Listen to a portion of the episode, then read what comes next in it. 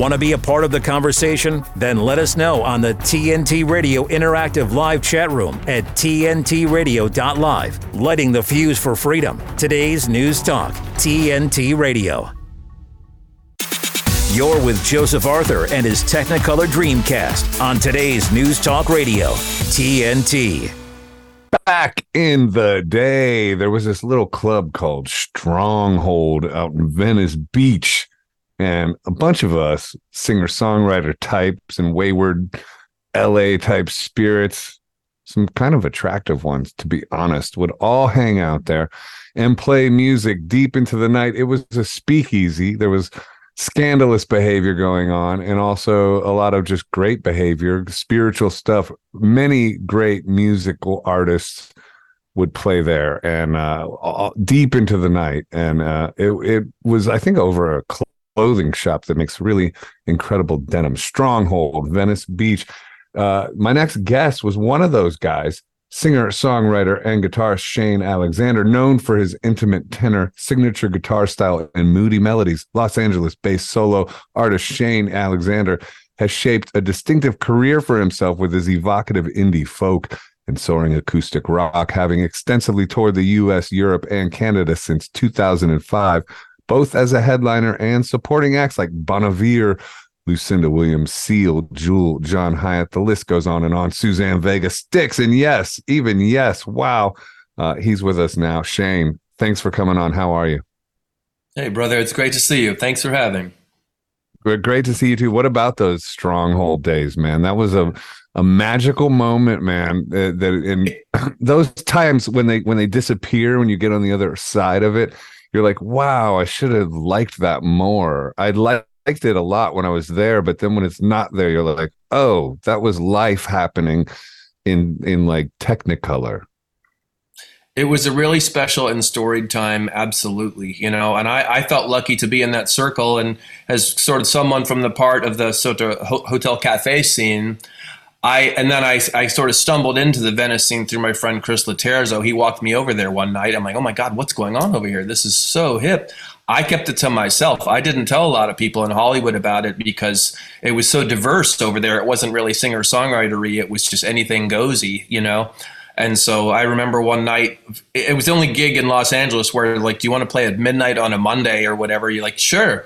And I, I did a gig with Ozomatli there one night, and I walked up the stairs. The place was completely packed, and I thought, oh my god, you know, I'm going to do a solo show here and like they were completely crushing it. And then after about an hour of performing, it just got completely quiet. Everybody sat on the floor, and I did like an hour show, and then Ozo got back up. You know, I always say that place. You know, there were dogs, there were boobs, there were homeless, and every everything just sort of went. But it was uh, really a celebration of artists, which was the sort of common thread. And obviously, our hosts were a wild a wild pair. Um, but they were very, very good to me. So, uh, you know, Mike and Shannon, I can always say they were very good to me.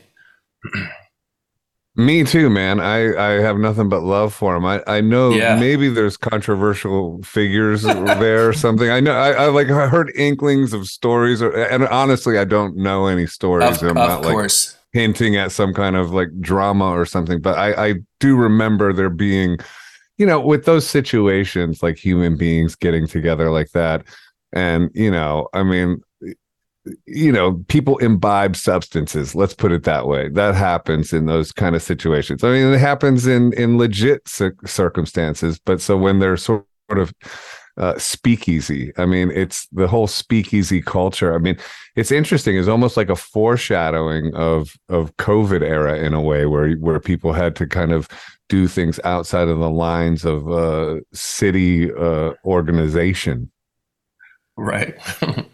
it was patently yeah. lawless, but you know, I remember one night Jackson Browne was playing there. Uh, I think one of his first performances there, and yeah, people would just get on stage and start dancing or whatever, and he was kind of looking around the stage, sort of like, "What's happening?" And the answer is like, "It's the stronghold. Anything goes," you know. yeah, Rami Rami played with me from the Foo Fighters. I remember he brought me there into that scene and we yeah. played a gig and all the, and I had I think Brendan Buckley the drummer for uh, Pink on drums. Yeah. I mean it it was nuts and and and nobody knew any of my songs and I would just go through my songs and these guys were so good that it seemed like we had rehearsed for like a stadium tour. It was like insane the level of music that was getting played there. That, that's right, and I, I, think the last time I saw you was at Rami's Rami one of Rami's parties that you were painting and performing at, at the mm-hmm. Fonogenic, and that was a, was a really great night as well. He's a very special Los Angeles institution. He really is, man. He's uh um my sister cut his hair. He liked my hair. He was like, Who cut your hair? I said, My sister does. So then every time he went through New York, he would get my sister to cut his hair. My sister's not a hairstylist at all. like, like, That's awesome. That's awesome. Yeah. Dude, he's in the Foo Fighters. He's getting a, a girl from Brooklyn who's not a hairstylist to cut his hair. Like pretty funny man. And and he, he is a, a, magical character for sure. And uh, i mean played with everybody just such an amazing organist and, and keyboard player and just spirit spirit you know? Absolutely. He's he's a very sweet and selfless rock star. That's exactly what he is. He's a proper rock star and just the sweetest humblest cat in the in the room. Yeah absolutely. Um, mm-hmm. So, what's it like for you now, there, man? What? Tell me about how LA's transforming and how it's transformed. How did you deal with um, all the COVID madness? Well, it was a it was a heavy time, man. You know, um, in in 2015, I built a recording studio here. Uh, we put a big addition onto my home uh, with the plan to produce my own records and others and obviously it was a massive expense. It was like we bought a second house and put it on my house. And so just as things were starting to like get up and running you know it just like was tumbleweeds. And i think all of my artist friends were sort of recoiling in horror that we can't tour. People aren't buying physical records and things like they were. So it was really sort of a time of really slowing down and recalibrating uh, you know to this new situation. And that those first months um, were pretty weird and scary. And but for me, my, my daughter was she was in middle school and she was on Zoom and she was finishing at 1040 in the morning. And so I just spent a ton of time with my kid. I read 25 books. I was playing all the time, but I wasn't writing a lot. And then, um, you know, uh, when George Floyd passed, I wrote a song about that that I felt really strongly about, which put a little pep in my step. And then over the summer, my friend Ted Russell Kamp asked me to write with him remotely. And initially, I was against that concept because I again I'd put so much effort into building a vibey special place to do things in person, of course. But we wrote the first time actually I had my phone on a mic stand and we wrote a song and nobody died. Um, I thought that wasn't so bad, and so I eventually uh, he, he, and I were we started to do it every week, and then eventually I made it five days a week. I was doing Zoom writing sessions with friends and strangers all over the world uh, for many months and so my only in each one of those sessions, I went into it with one purpose of like writing a song uh, that they're excited about and and to like to leave them better than I found them, you know, because I knew everybody was depressed. People, I, you know, I'm writing with people 20, 30s, 40s, 50s, whatever, you know, professionals, people that are newer and I just I was just trying to like again leave everybody better than I found them, and in doing so, I learned a few things. One, that as a writer, you know, I used to think, oh man, I've got to wait for the spirits to arise or whatever. And I'd never really written this way where I was so dedicated, you know, purposeful. And I learned just by virtue of showing up, uh, like the odds are much greater. Um, and I, I, you know, I, I think out of all those sessions, there was only one that didn't really bear fruit, and it was just my buddy I won't mention his last name, Jeff, um, but he was just really stoned, and I just think he just wasn't in the zone. But he's an amazing artist. But other than that, I, I think I wrote 85 songs with people around the world, and so it, throughout those months, you know, I always say buds started to come back on the tree. You know, it's like as things started to open up, I ended up producing some of those artists, and and just you know, we just sort of encouraged each other through it. And then as we started to poke out the other side you know, there was just this ocean of creativity that came out of this heavy thing that I thought was very beautiful, you know. Um, so uh, grateful for the lessons learned, uh, you know, creatively and in terms of work ethic and things like that too.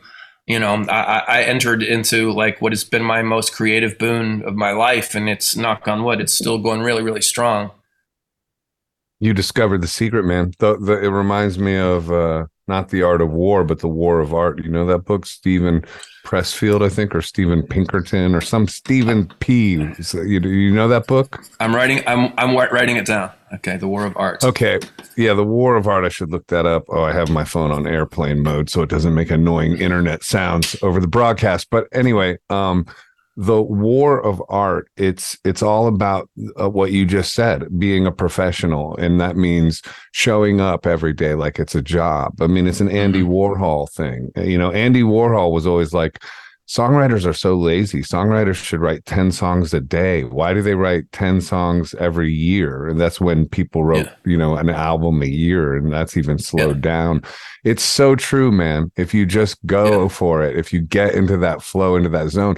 But there's so many things that sort of hinder that, like that can come from society that you can, you know, you can you're you're enduring you're dealing with your own self-esteem issues you're dealing with all kinds of weird psychological hangups and and just to get to that place of being able to focus and keep that focus alive is that, how do you do that i mean I, I guess you it's a momentum that you catch right yeah you know and and i also think there is a spiritual component to it you know um I, I, I'm a Buddhist. I've been practicing Buddhism for 26 years. And so, another thing I thought you know, Cat Stevens is another one of my spirit animals. You know, he puts so much spirituality behind his music, so much love behind his music, and really using the microphone for good.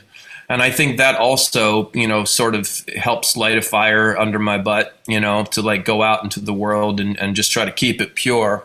And also, you know, as I've sort of gotten my groove on as a producer, um, in terms of mentoring artists, like you were talking about, you know, the self-esteem thing, so many things that are that are so hard that want to screw with the muse. But if you can get to this place where you really just only want to serve the music, you know, again, Neil Young was always a big inspiration too, because like if he if he was on a tour with Stills and not feeling it, he would make a right turn and bounce. Or if the band wasn't feeling right, he would make a hard decision and bounce, and just always was fighting to, like keep the thing honest, you know. And so for me as an independent, I've had a number of record deals, but I always like licensed records that I made myself. And so I've been very free to create in the kitchen without a bunch of overlords messing with the stew, you know. And so in that regard, I feel extremely blessed to like just still be making the art that I make. I never begrudge the success that I don't have. I'm grateful for people that show up for me and to be doing this at my age and running you know i've been touring internationally 18 years as an independent you know which is not minor and it's not for the faint of heart but uh, the rewards are magnificent and i have so many meaningful relationships all over the place. You know i just feel super blessed and so i want to just keep that going and i want to people that continually see me out year after year but be really stoked that they came back you know that i really put in the effort to deliver something meaningful you know i, I want to do a good job you know and so I, it, awesome. just that yeah so when you're doing the writing sessions when they sort of picked up steam and you were doing it five days a mm-hmm. week mm-hmm. did you put yeah. out a call on social media like hey if you want to write with me here's what you got to do i mean or was it all just sort of inside business people or did you just open it up and charge people I, or how did that work oh no no yeah no uh, i, I kind of I, I, threw out some texts to, to some of my friends I, you know i've been with warner chappell in Europe for about maybe 10, 12 years. They threw me a few that ended up being super meaningful, including an artist named Senya Sargent from Montreal that was in Holland. She had been on The Voice of Holland, and um, they asked me to write with her. And on our first Zoom, I'm like, oh, you're a unicorn. Like, your voice is crazy good and super hip. And, and so we wrote a song the day we met. Um, uh, called Still Dreaming of You. And by our second Zoom, she asked me to produce her. So I actually produced her EP remotely. I had my band here, and I was able to produce her vocals remotely with a friend who is an engineer in Amsterdam. And um, and so uh, he was using Audiomovers so I could hear the session in real time. She and I were on Zoom, so I could give feedback, and then he sent me the file. So we made a record together before I ever met her in person. Um, and then I went over last fall uh, and we rented out Bitterzoet in Amsterdam and had a record release show. I opened and was her band leader and played electric guitar with her, and it was super special. Um, so a lot of, I mean, one or two people were fans that you know I mentioned I did it, and they reached out. and you know again i didn't go into it with any gain uh, in mind other than like to write a great song that stands up with one instrument and a vocal and and to leave them better than i found them you know and and just again by virtue of doing that just so much good shit came out of it and um some people I'd written with in the past already. Some were people I met, you know, whatever. However, um, and some again came through my publishers. Just a lot of ways, um, and ones that were we had real good kismet with. We just like shit, dude. Let's do it next week, or let's do another one. And so it just really built on itself. But again, you know, the I, I I had completely narrowed it down to three pieces of paper, a sharpened pencil, my favorite incense, and opening the windows you know, literally, mm-hmm. you know, and and uh, just like I thought of it as like putting the flag up on the mailbox. And so, you know, and again, some people do it all the time. Some people, I was there, I was there first, you know, so I felt a big responsibility to have it be a painless experience, you know. But like the first hour, we would just like literally shoot the shit, and I'm taking notes. If they talk about their hometown or their friend that got run over by a train or whatever, you know, I'm just like uh, suddenly I got I got one page of stuff and a couple of cool words that go together, or maybe a North Star for a song idea. Sometimes they would come in with a nugget. Sometimes I would come in with a nugget, but more often than not, we went from like zero to, you know, something standing up with a voice recording before we got off. And you said something interesting. You, your, your main sort of uh, agenda was to get a song that could stand up with one instrument and one voice. That's I, I know what that means a lot because I'm a harmony freak. I put harmonies, and sometimes I challenge myself, like, "Hey, man, can you do this chorus without a harmony? You know what I mean? Can you not lean right, right. on a harmony, dude? Can can the right. chorus stand up? Talk about that a little bit. Like, how do you make sure a song stands with one voice and one instrument? Well, you know, having the, you know, the, I, I, wouldn't dare call it a curse, but been blessed to be on a lot of big tours as an opening act. You know, again, you're alone in a theater or a amphitheater or whatever like you do, there's nothing else to fall back on. So it's got to be melody and story you know?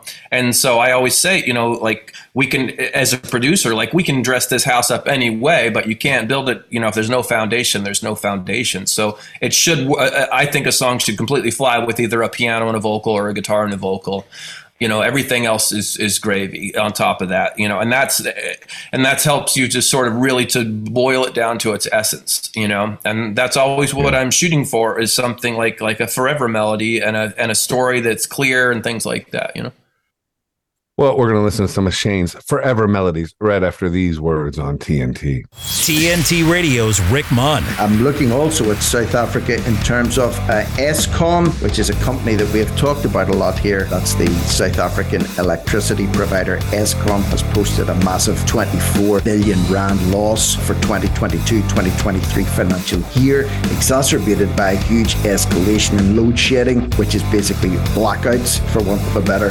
expression mounting municipal debt and skyrocketing losses due to criminal activity. That's both within the company, I would say, and outside of the company. The group presented its first full year financials for the 12 months ending 31st of March on Tuesday. It said the year was characterized by a significant deterioration in performance, including a steep decline in energy availability of 56%, down from 62%. So half the country are having difficulty getting any electricity at all, and most places are undergoing undergoing what's called uh, load shedding, which means for up to 10 hours per day, you could be disconnected from the electricity supply in South Africa. Locked and loaded with Rick Munn on today's News Talk, TNT Radio. When you can point me to an industry, to a platform that reaches 250 million people a month, virtually 9 out of 10 Americans, that's real. That's substantive.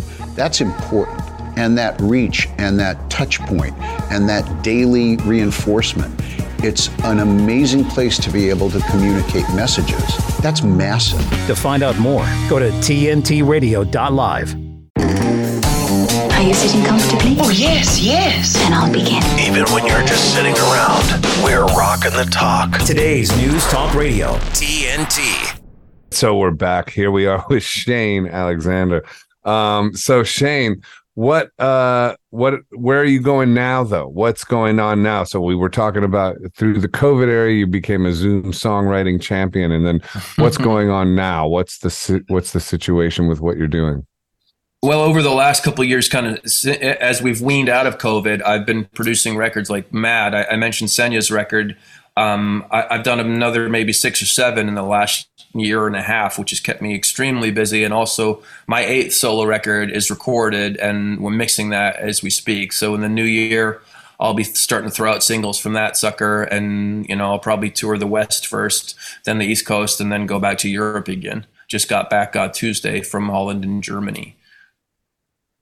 And how do you push your music out there nowadays? I mean, are you active on TikTok and Instagram? Do you pro do you like put up whole songs? Do you put up little clips? I find it kind of annoying that oh, you know you have to just put 30 seconds out or if you want to get real long 60 seconds you you can't put the whole song out even though sometimes I do just because yeah, I like I, it but what do you do with that you know I haven't gotten too deep into the TikTok thing man although I have people up my butt all the time to do so. You know again like you said the same thing. As an art form it's just it's really gross that everything is reduced to these tiny tiny clips you know, visually or audio, you know, just like you're trying to create a space. And just by like getting the shortest, bestest clip of the last chorus doesn't always, you know, express what you're trying to express. Um, I am pretty active on Instagram, you know, uh, when I'm on the road and stuff like that. I really like just the stories. I, I, try to work hard to make those compelling, and I'm very I interact with people there quite a bit, and I, I do a lot of live streams from my studio on Instagram, and I do them late at night so that my Europeans, you know, are having coffee with me.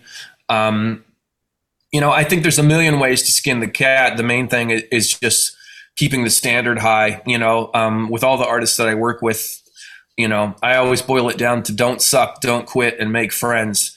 You know, but in terms of m- promoting ourselves, that part is an unfortunate but super necessary part of the deal.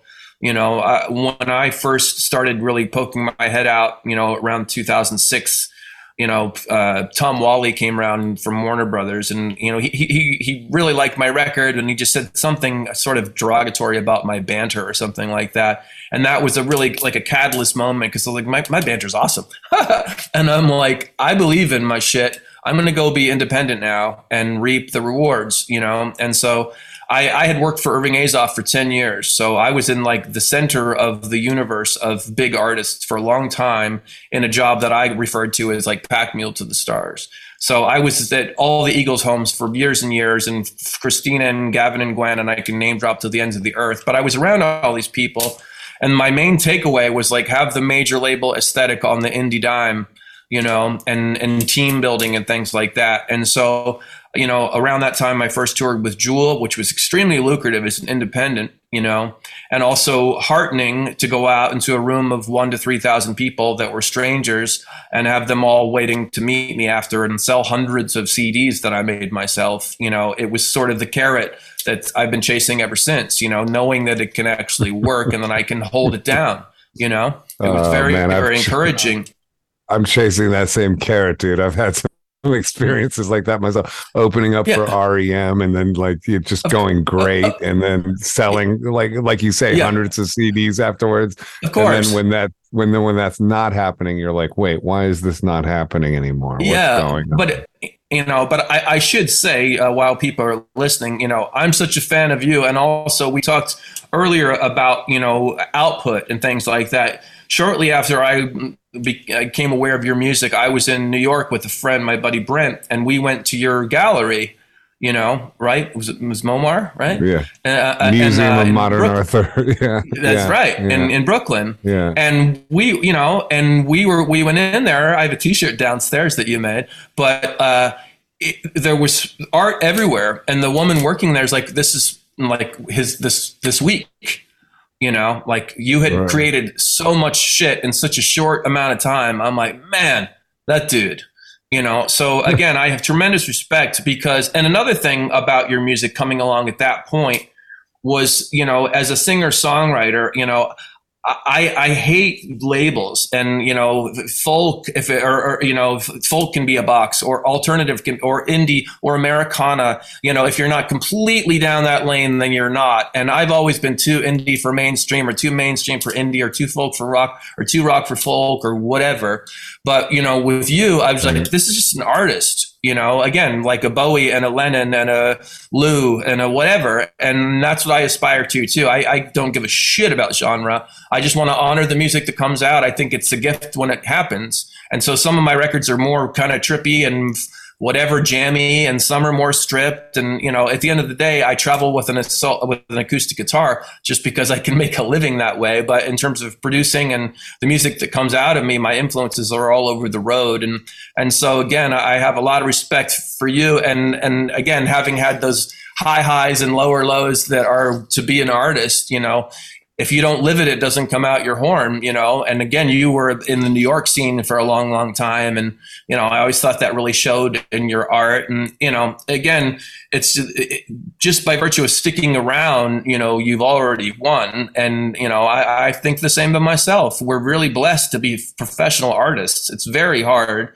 Um, but you know you have a high standard and and you have a signature voice with both music and art you know and so, yeah, total respect. Well, I, yeah, I appreciate that, man. And right back at you. Um, full respect, right back at you. And I really appreciate you saying that. Um, like what you said is, don't suck, uh, make friends, and don't quit. The don't quit yeah. part is is really huge because uh, in a career as an artist, you're going to suck sometimes, probably, and it, even if you're not trying to, and you're also probably going to fail at making friends sometimes.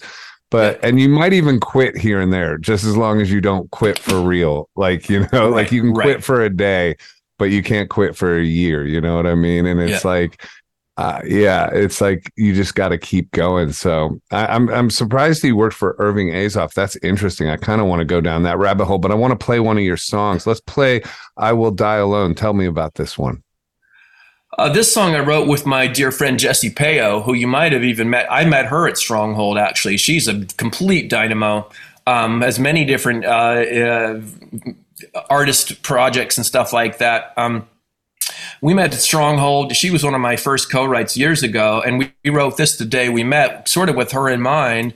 Um, but when we wrote it, as soon as we wrote it, I'm like, man, this song is bigger than both of us, you know. And and so I, I, I remember when we sat down. This was our first session together. I'm like, what's a good key for you? And she's like, A minor. And I just the fact that she said minor, I thought, ooh, that's fun, you know. And so I started with the riff, and and we were just kind of throwing this thing back and forth. And I always remember, like, I, I, I she was humming something. I'm like, did you say I will die alone?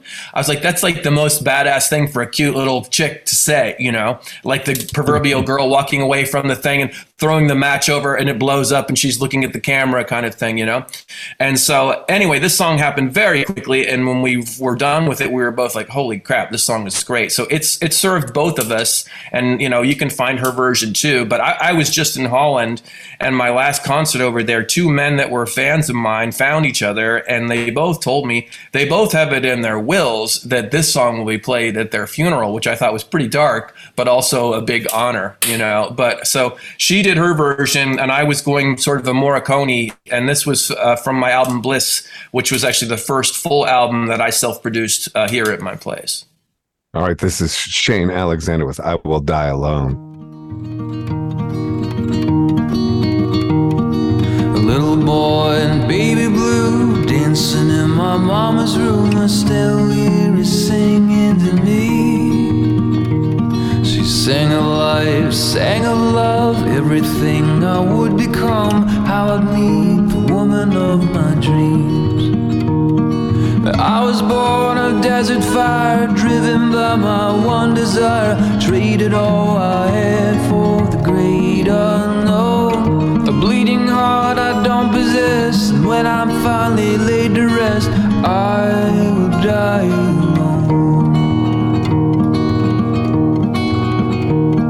I left the church, I took a stand, left everything they had planned. to hurt the devil call out to me. Diamond ring, no wedding band. The love I had slipped through my hands, and I will never be free.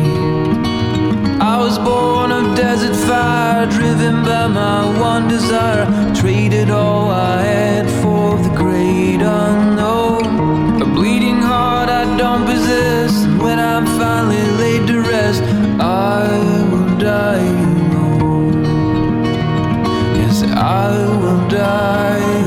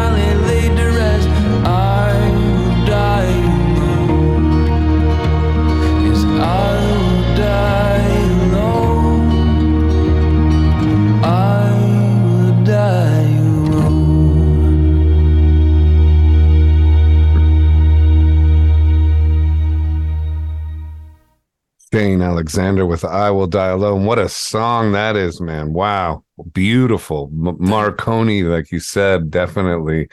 And just, uh, yeah, that's, I, who can't relate to that, right? Thanks. Thanks. Yeah. Yeah, trading everything you have for the great unknown. Isn't that isn't isn't that the uh, the crux of life, The, the, especially the artist, the, the, yeah, the artist way. the Yeah, war of art. but- yeah. Yeah. the war of art. Yeah, there it is right there. It's like uh oh man, the human condition. I mean, the vocal sounds crazy good too. I mean, just the quality, your your vocal, your uh the singing is really immaculate on it, but also the the tone, the vocal tone. And what are you, what are you using with that? What mic and what sort of outboard gear do you remember? That's funny. Um, yeah, I do. Uh, uh, on that record, man, I uh, now my stuff is my studio is much more outfitted. At, at that point, I had a, a a blue bottle rocket stage two, a smaller tube microphone, and I used it for like guitars and vocals on that record. And that record, for the most part, I kind of did it backwards, where I did my guitar and vocals first, and then did pretty much everything after. Um, you know, pretty much all the projects I've done since, you know, when I get, I get the band in, we'll do a scratch, but to get the guys and have like a scratch lead vocal and things like that. And generally, I, I'm I lean on a U87 for the most part now. I've got a cool old ribbon that I use, and, and I've got the SM7, uh, an older one that I use quite a bit too. But the U87 has been my tried and true. But on that record, I used that blue, uh, and uh, it worked out pretty well. Yeah, it sounds great. I mean, it's interesting getting the right vocal tone is is is really something, you know, with EQs and compression and making sure it's not too Yeah. sharp, you know. and also on that on that project, uh, yeah, I was actually going double tube. I had a tube microphone into a tube preamp, the Demeter.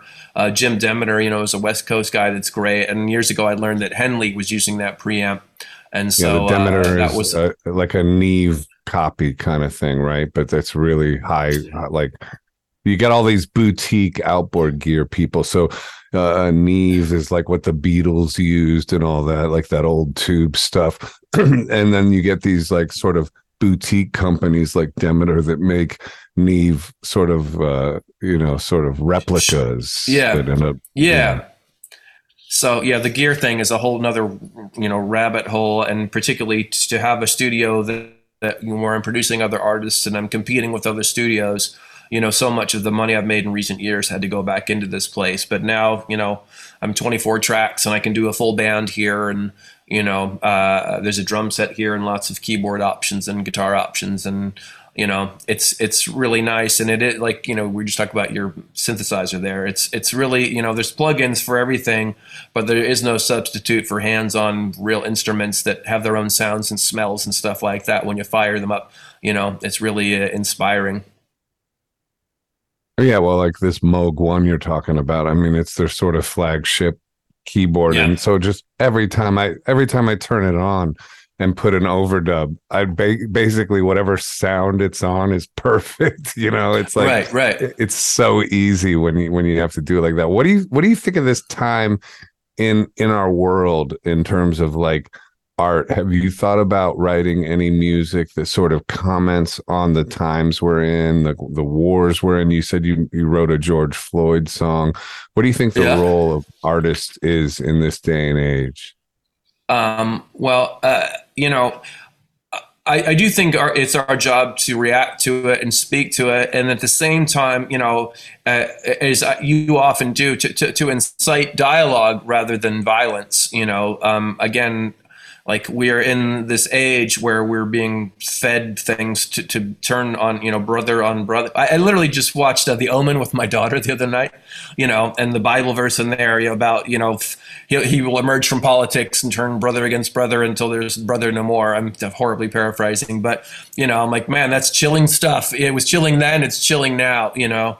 Um, so again like again i mentioned cat stevens you know I, I do think it's to try to put some some truth out there and some beauty out there, and at the same time, you know, try to uh, lower the temperature in the room to some degree, and you know, just like promote peace. Um, you know, I, I was just uh, I was literally just in front of the Amsterdam Hilton the other day. Um, I have this wonderful friend and fan that I met on my very first trip over 18 years ago, and he was driving me around and and I've been over there so many times, but I'd never been in front of the Amsterdam Hilton. It was totally raining. And um, I'm like, oh shit, the Beatles song came out today. So we sat in the car in front of the Amsterdam Hilton and put on the new Beatles song, you know, the, these mournful verses of John Lennon from the Beyond, you know, and I had a really weighty moment with that, you know. And for all of his cynicism and things like that, you know, he did speak to a lot of of that, uh, you know, uh, of these weighty things. And and I really try to, you know, I have a lot of songs where I talk about these things, including the second song I gave you. Um, that was, you know, uh, I wrote. Um, I don't, I don't know how when we're going to put this in the sh- in the show. This next song, but the, the other song I gave you, "I'll Be Here," I wrote um, instantly. Um, it was the morning after the massive shooting in Vegas, and uh, Jim Nelson, who you might know, was a DJ at 88.5 in LA and a friend of mine. And we were texting each other, and his son had been at that concert. His son is fine. But as a dad, he spent the whole night not knowing if his son was okay. And he was in this audience where like 500 people got shot, you know? And so my yeah. girls were, my wife's, a te- my wife's a teacher and my kid was at school and they were getting ready for school and coming out. And I'm watching the TV and texting with him and I just told everybody, you know, don't talk to me. I, I got I got a song coming in, and so this song I, I, wrote right then and there. And for the first time in my life, I, I wrote the song, I recorded the song, I performed the song that night, and I released it that week. Just because, again, I thought that's what Neil Young would do. You know, when he he wrote Ohio, same thing. He had like fire in the belly and got the guys together, and they put that shit out quick. And you know, to your point, that's like you know using art you know, uh, as a reaction to cult, popular culture and things that we see. And and so again, you know, the the impetus of that song was, you know, I'll be here for you when the world is too heavy and you can't move. You know, because it is often so terribly heavy. I mean, years ago, I was on tour by myself in the South and when the Virginia Tech shooting happened. And I remember hearing that on the radio playing out live when, you know, school shootings were a much stranger occurrence, you know, and I thought, oh my God, how horrible, terrifying, you know, and I just remember being riveted listening to the radio. And I wrote a song about it years ago. Um, that actually I'm going to put on my my the record after my new record, and it's called "We Need One Another." But again, just like you know, the, the Buddhist concept of, of turning poison into medicine, taking these heavy things and and searching for a positive, you know, searching for a lesson, searching for some way we can be better. You know, I, I always think that's part of our job as well. You know. Well said, man. And we'll listen to it right at the other side of this break. We'll be right back after these words on TNT. De-weaponizing weather with reality and perspective. Once again, I'm going to quote from my buddy Marc Morano's Climate Depot. This is just unbelievable what I see going on at this summit between Biden and the Chinese government. As a matter of fact, the most alarming thing is that John Kerry was anywhere around that place. These two guys and their administrations have been bullying the United States of America over a problem that, even if it existed, we have very little to do with it. Australia, UK, you have nothing to do with it. Canada, you have nothing to do with it. seriously, if you look at the amount of CO2 you put in the air compared to total CO2, it truncates to zero. Now, who is the biggest polluter, if you want to call CO2 pollutant? It's China. So expert raise alarms after Biden strikes climate agreement with China to shut down fossil fuels. What what kind of insanity is this? China thumbs their nose and laughs at the rest of the world, and guess what? It's our fault they do it. You know why? They know darn well that this is not a big disaster. They know darn well they have to push forward their population. I mean, I realize China's in bad shape as far as freedoms go, but they are trying to work in their own whatever manner to try to create more freedoms and more prosperity for China. So, of course, they're going to sit there and try to stop the United States. And these guys just walk right into it. It's disgusting. Americans are letting a guy and his buddy John Kerry bully them over a situation they have precious little to do with. Let me read you the facts. CO2 is 0.042% of the atmosphere. Man is responsible for 3 to 5% of that. The United States is responsible for 10% of that total.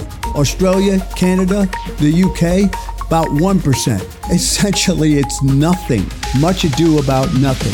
They weaponize weather in a phony climate war. It's unbelievable. This is TNT Climate and Weather Watchdog meteorologist Joe Bastardi asking you to enjoy the weather. It's the only weather you got. I need to go get my rabies shots. As a combat wounded veteran, I know how hard it is to come home and build a meaningful life. When I was in Iraq, our vehicle was hit. A rocket propelled grenade exploded right under my seat. Traumatic brain injury, a fractured pelvis, severe burns. They didn't think I was going to make it. I had to learn to walk again and live with the scars, both visible and invisible. DAV helps veterans like Latoya get the benefits they've earned. They help more than a million veterans every year in life changing ways. With DAV on my side, I was able to pursue my dreams. If my story can touch a heart, it can change a life. My victory is overcoming my wounds so I can help other veterans.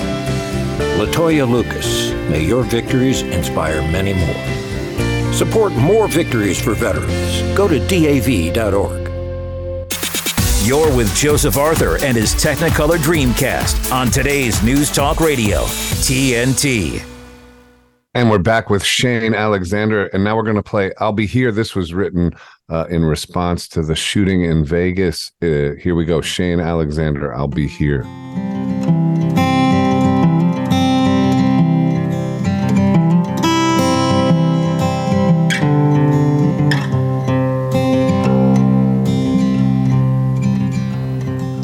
There ain't always a reason for the evil that men do. When hatred fast as lightning brings the end of what we knew, the end of what we knew. And a fruitless search will follow, a crushing quest for clues to make sense of all that's happened is the hardest thing to do, the hardest thing to do.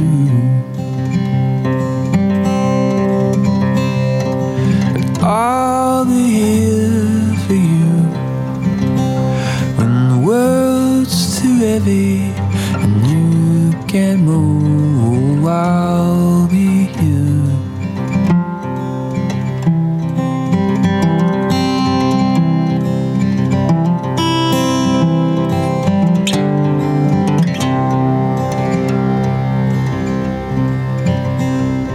On a big blue rock that's spinning in a circle lost in space. We're all in this together, every faith and every race. And if God is up there watching, He's got tears welled in His eyes, thinking, How could this have happened? Why can't they just be kind? Why can't they all be kind?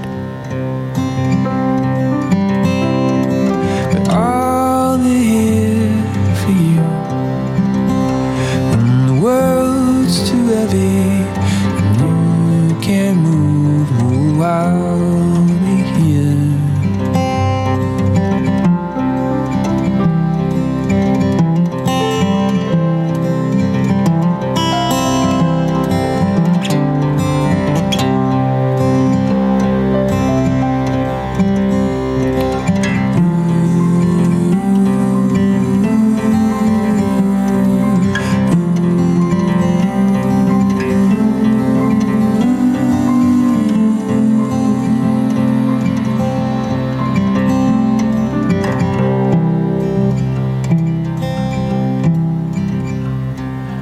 protect our sons and daughters from the evil they may face. We all must stand together, every faith and every race. We all must come together, every faith and every race.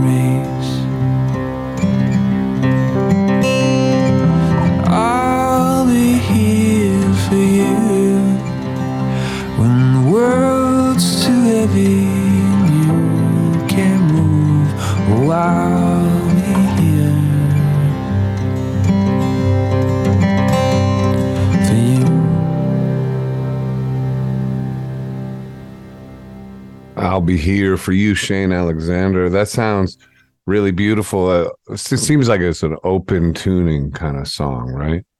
Yeah, um, that one is in uh, like the the Neil Young C modal tuning. I, I discovered that uh, some years ago. Um, I have a song called Skyway Driving that's done well for me, and that was the first one where I used his tuning. So from low to high, um, every other string is a C. So C down to C, A, C, G, C, E. So B goes up uh, a half step to C. So you got three C's. Um, and so once you have a tuning that's that far from home, it's nice to have a few more songs there. So logistically, if you've got a guitar, you know, in that, so now I have like four songs in that tuning or, or open C, which is one string away. Yeah. Well, prepare for a text from me saying, "What was that tuning again, dude?" Because I got you. I got you. you know, uh, text me that. I want to. I want to try it.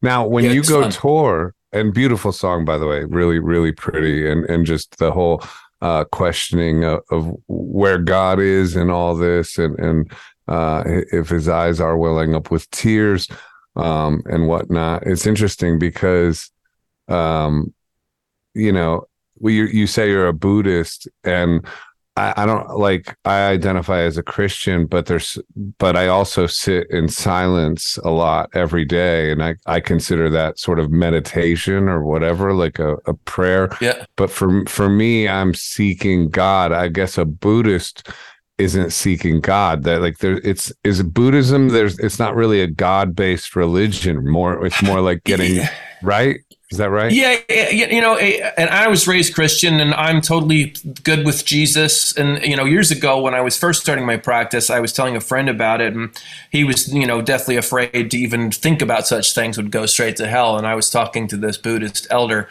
named Danny Nagashima, who is just like the hippest cat in the world. You know, he just like lights up the room. And I said, you know, I was telling a, a friend about this practice, and you know, he was really hung up on it. And he said, have him have him chant to be a better Christian, you know. And um, the main the, the main appeal to this practice to me is is is about the idea of of sort of become you know the the con- there's many sects of Buddhism, but I practice what's called Nichiren Buddhism, and we chant this you know uh, uh, we chant Nam Myoho Renge Kyo, which which uh, loosely translates to devotion to the mystic law of cause and effect. So the idea is that there's sort of this universal vibration that by tapping into it, you know, we we attract fortune and and we sort of repel negative things. And we can, you know, bring forth a sustainably uh, uh, happy life.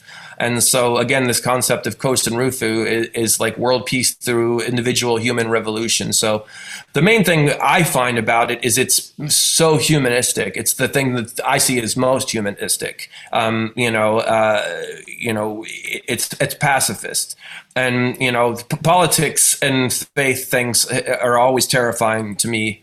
And and so this has just been the most humanistic thing that I've come across. And also, it's not this thing about beseeching someone outside yourself. It's about trying to tap into your greatest potential. So the concept of a Buddha is just an ordinary person that's a- awakened. You know, so not only mm-hmm. their own pr- true potential, but their connectedness to those around them.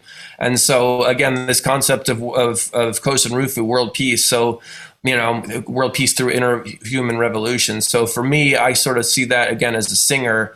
You know, I, I want to sing for world peace. Doesn't mean I'm beating people over the head about it, but you know, in my things that I say on stage or my interactions on the road, uh, again, I'm trying to like raise the vibration around me and turn down the temperature around me because I think so many times if we're fired up on things that we see on television or whatever, you know, that's why, you know, there's people that lashing out against Jewish people or Palestinians or whatever. It's, it's not because they feel that way. It's because they just, they're reacting to something that they just read or whatever, you know, and it's just like, if we just start to see, you know, that everyone, we're, we're all human beings, you know, every life is, is just as valuable and, and take that out into the field and take that out into commerce and art and all these things. Um, and so, so many times on the road, I have these interactions with people of completely different backgrounds than I. I just met a Turkish man on a, plat- a, a train platform in Holland the other. We ended up jamming on the train, and like I thank God I had sunglasses on. He just started singing, you know, I guess in Turkish, but it just instantly teared me up. Like just I'm like, oh my God, this is so beautiful. You know, just like two guys with instruments on their backs, and we just like started to jam and he's actually quite successful, Ekram. Um, but you know, just like by virtue of being an artist out in the world, you know, you get to rub on lots of different people with lots of different backgrounds and you know, I remember another really profound thing. I was touring with my friend Christian Steiffen, who draws pretty well in Germany, one to 3,000. And he's been a friend and fan of mine for a long time. So when he blew up, he wanted me to go on tour with him. And so the night the big shooting happened uh, with um, Eagles of Death Metal. My my one of my closest friends is their manager. Another friend was their front of house, and I was watching this unfold, and I didn't know if Brian was with them or not. And I was on a plane in the morning, you know, to Europe, and we were playing basically Bataclan style venues, you know, 24 hours later. And my wife and kid are coming home, and I'm crying because I'm like, I'm afraid Brian is shot. And B, I'm on a plane to leave my family tomorrow and you know um, and we were doing a tour of these venues that are essentially one train stop away from paris you know? And um, so it was super creepy. And then like the next day i was leaving berlin and um, i was at a train platform and there was this middle eastern man i don't know where he was from but you know again in the light of the shooting was two days ago or whatever you know this man was there with like five kids and his wife and all this shit on the platform and and he was like overwhelmed and like I helped him load all his shit on the train, you know, and like the rest of the ride. It was an ICE. It was a long train. He was across the hall, uh, across the aisle, and maybe five seats down. He was looking at me the whole time, just like with his eyes out, like mm, friend, friend, you know, like thank you, thank you, thank you, you know. And I just thought so many people, you know, in the light of recent events or whatever, would just see this guy and disregard him. And I just saw him as like a dad with his family who's having a heavy day with all of his shit, you know, and just like mm. things like that. That's the thing of travel, you know. It's just like you start to see that everybody's just trying to get home to their family and just like do their thing, man. You know, it just like turn down the gas. You know, use our powers for good. You know, love each other, and and so I, I do it as an experiment. You know, when I'm in Amsterdam or whatever, I'm in big cities and I'm in an Uber guy. You know, the guy with the earpiece and this furrowed eyebrow. I try to leave him smiling. Bye, you know, and then the hmm. next person that gets in the car, they're like, "Oh my god, my driver was so cool." you know and if they got in before me they're like oh my god my driver was terrified you know and by these right. little exchanges like we we can like literally create a ripple effect i see it and so when i do that you get that little sort of lump in your throat feeling like wow that felt good you know and so i just i just try to do that more because i just feel like i have so much benefit in my life and so much you know, uh, uh, uh you know, abundance and love and things like that. You know, I, what can I do? And it's just like again, try to pay it forward and and you know, sprinkle a little good stuff around. You know, right?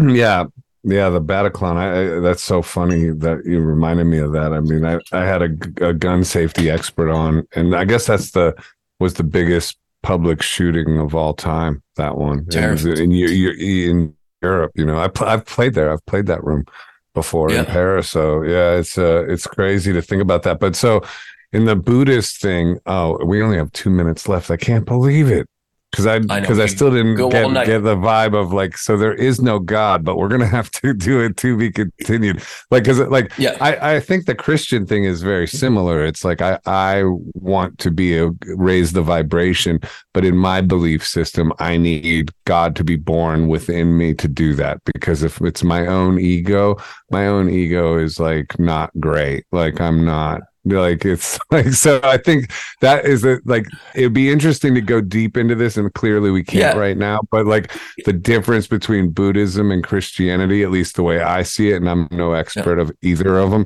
but it's Yeah. just because there's similar practices. Like i, I was saying, I got to Yeah. get quiet. Yeah. Uh, but but I, it's it's to invite God in, and, and I don't know what the Buddhism thing is. Yeah. But anyway, Shane Alexander, tell everybody where to find you. Uh, Shane Alexander Music. Uh, it's my website, Shane Alexander Music on Instagram and Facebook. Shane Alexander on wherever you stream good stuff. Uh, thanks, brother, so much for having me. It's been a pleasure. I, we could So- go all night. So good. We're gonna do it again. We got to get you Yeah. back. It was right. great, man. I appreciate you. Songs are beautiful. Keep doing it. And I'll talk to you soon. Keep listening, everybody. Thanks, we'll be right back.